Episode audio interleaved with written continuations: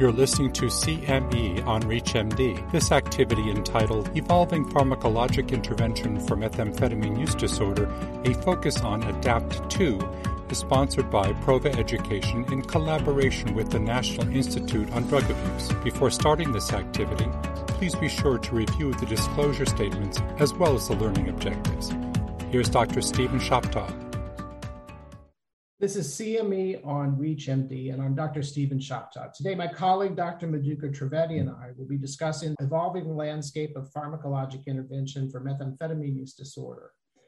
Our focus will be evidence from the ADAPT-2 clinical trial recently published supporting that the combination of extended release naltrexone and high dose bupropion can reduce methamphetamine use for patients with moderate to severe methamphetamine addiction.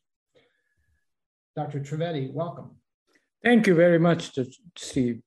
These important data from ADAPT2 offer clearly a good therapeutic advance for methamphetamine use disorder that hopefully we can now take it to the clinic. The US attention toward addiction obviously has focused largely on opioids in the last several years with good reason. On the other hand, the recent National Center for Health Statistics data reported the rate of overdose deaths involving stimulants increased 10 times between 2009 and 2019. So, this prevalence of meth misuse is common in the Western US. This drug is now endemic to the Hill Country and the Rust Belt cities where the opioid epidemic rages. More recently, a morbidity mortality weekly report from the CDC estimated among adults reporting use of methamphetamine, about a 53% had meth use disorder. So, this current level of use and addiction to methamphetamine among American adults is beginning to be at a high that has not been seen for almost a decade and a half. Given the size of this problem, Dr. Shoptaw, what are the treatments that are currently available for people who want to stop their methamphetamine use? Madhukar, that's a great question. Up until today, we've not been able to answer the question other than to say behavioral therapies are the only treatments that show evidence for reducing methamphetamine use. Things like contingency management, cognitive behavioral therapy, and motivational interviewing. It remains that there are no FDA approved treatments for methamphetamine use disorder. But over the last 20 years, we've seen randomized placebo-controlled trial outcomes show some signals of efficacy, either in post hoc analyses or in subgroup analyses. Now, naltrexone is one of these, and bupropion is another. So, one of the things that the ADAPT-2 trial was built on is the rationale of combining these two medications, naltrexone and bupropion, that have a hint of efficacy to set the dose at the highest levels possible and give the combination medications every opportunity to show a sign of efficacy in reducing methamphetamine use. So there was other things that are going on that supported the rationale. Number one, the high dose. Number two, the idea of some early preliminary work showing that the combination was tolerable and that it had some indication of efficacy. And that leads us to today's discussion about the ADAPT 2 trial. In designing the ADAPT trial, the team was very mindful of several issues that had plagued previous trials. One is the heterogeneity of the illness and how it presents at baseline. We decided to focus on severe users of methamphetamine, documented by 18 or more days of methamphetamine use at baseline, requiring people to provide two urine drug screens that were positive for methamphetamine within a 10 day period at baseline to document severe methamphetamine use. Small sample sizes. This trial had 403 participants in it. It was fully powered to show any signal of efficacy. There was no question that at the end of the study, we would know what happened when you use this medication combination. High placebo responses. Many of the medication trials up until this time have suffered from people showing unexpectedly high responses to placebo in the sequential parallel comparison design that was used in this trial, initial randomization to placebo was enriched with a three to one response ratio of placebo to active medication to account for the high placebo response in prior trials. Ill-defined attention to retention. We paid a lot of attention to retention and to medication adherence during the trial. And then finally, poorly defined outcome measures. This trial was designed to show that there was a treatment response. And in fact, that's the primary outcome a response. That is, being able to provide three or more urine negative samples in a two week period, weeks five and six, and weeks 11 and 12 in the trial. Dr. Trivedi, what your thoughts are about the preparation and implementation of the ADAPT 2 trial. So I think, Steve, you captured it. What we were running into when we were designing the study is that the field had imagined that there are no pharmacological treatments available because there were a whole lot of studies that had not succeeded in the past a number of these things went into the design of this. And then we really were very mindful of the challenges you just raised. All of these issues were focused on in order to get to that point. And I think that uh, maybe it is probably best for me to go through a little bit of the results from this. So we had enrolled 403 participants in stage one, and this was an adaptive studies design called sequential parallel comparison design. Any of you interested in the nuances of this design can read it up in our New England Journal of Medicine paper. But the bottom line is that at the end of the stage one and then at end of stage two, we really evaluated people who had significant benefit in their methamphetamine use.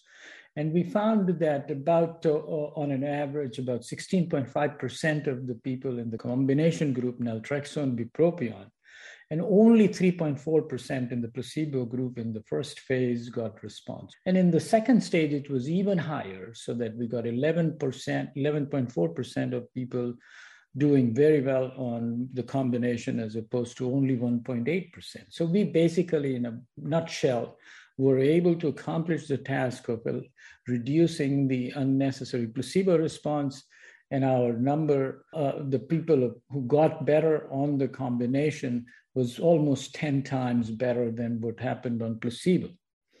In, in addition, we did a number of secondary data analyses that included percentages of urine samples testing negative, reductions in craving, reductions in de- depressive symptoms, improvement in self evaluations of treatment effectiveness. So, two things about the outcomes.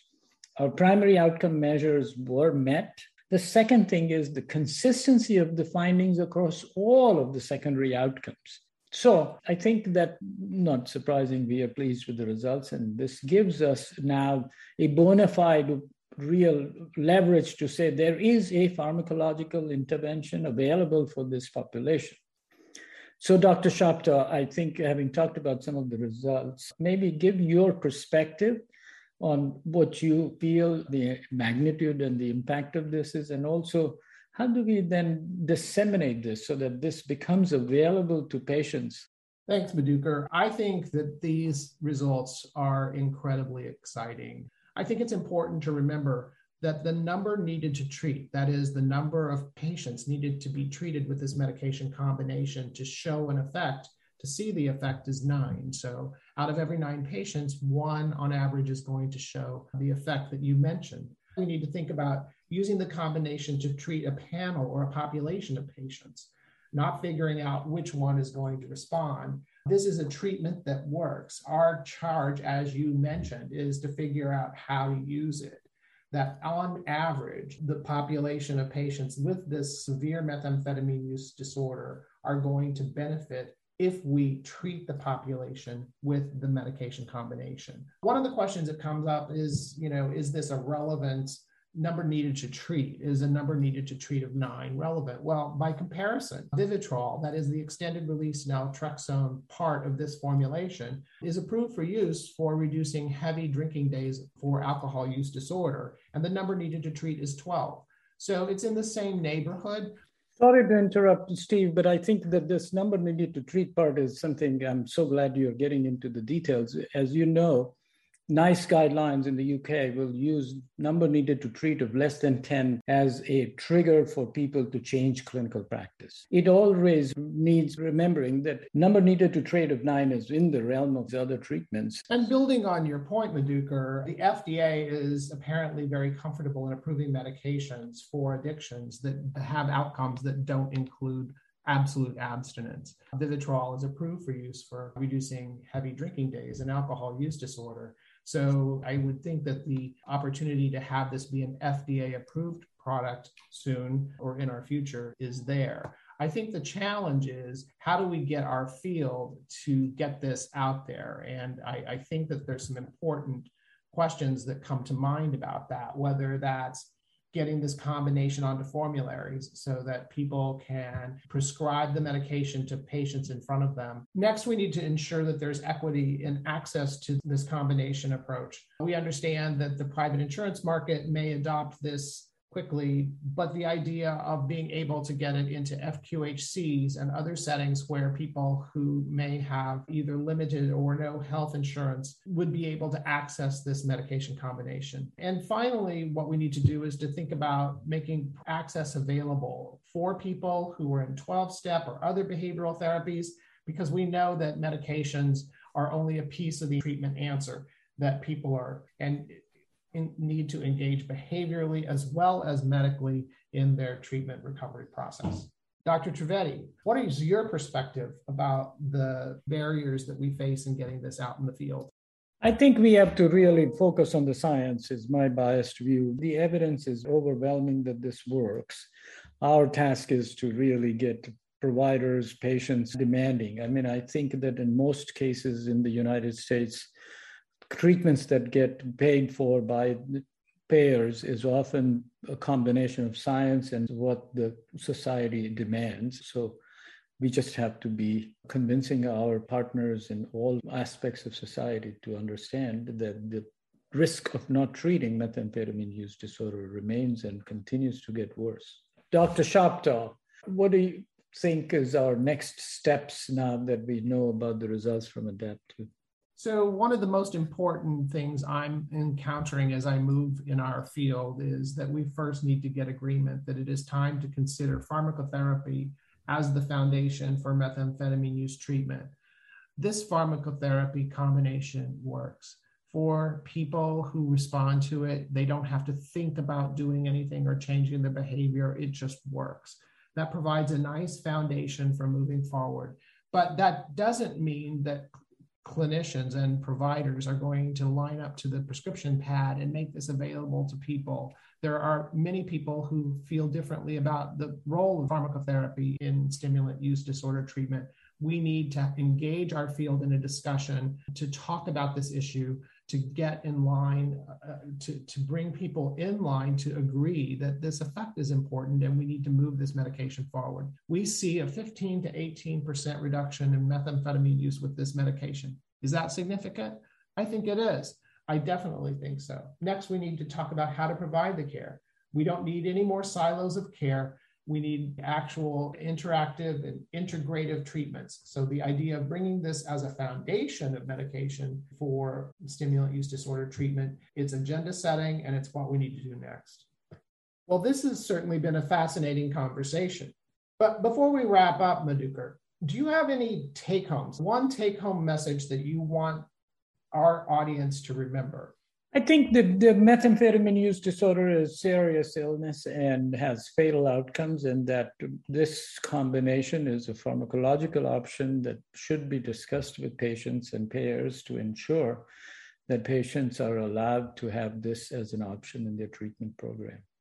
I agree with that. And I also think it is time for us as a field to begin the discussion of considering medication as a foundation for treatment of stimulant use disorder. Unfortunately, that's all the time we have today. So I want to thank our audience for listening in and thank you, Dr. Madhukar Trivedi, for joining me and sharing all your valuable insights. It was great speaking with you today. Thanks a lot, Steve. This activity was sponsored by Prova Education.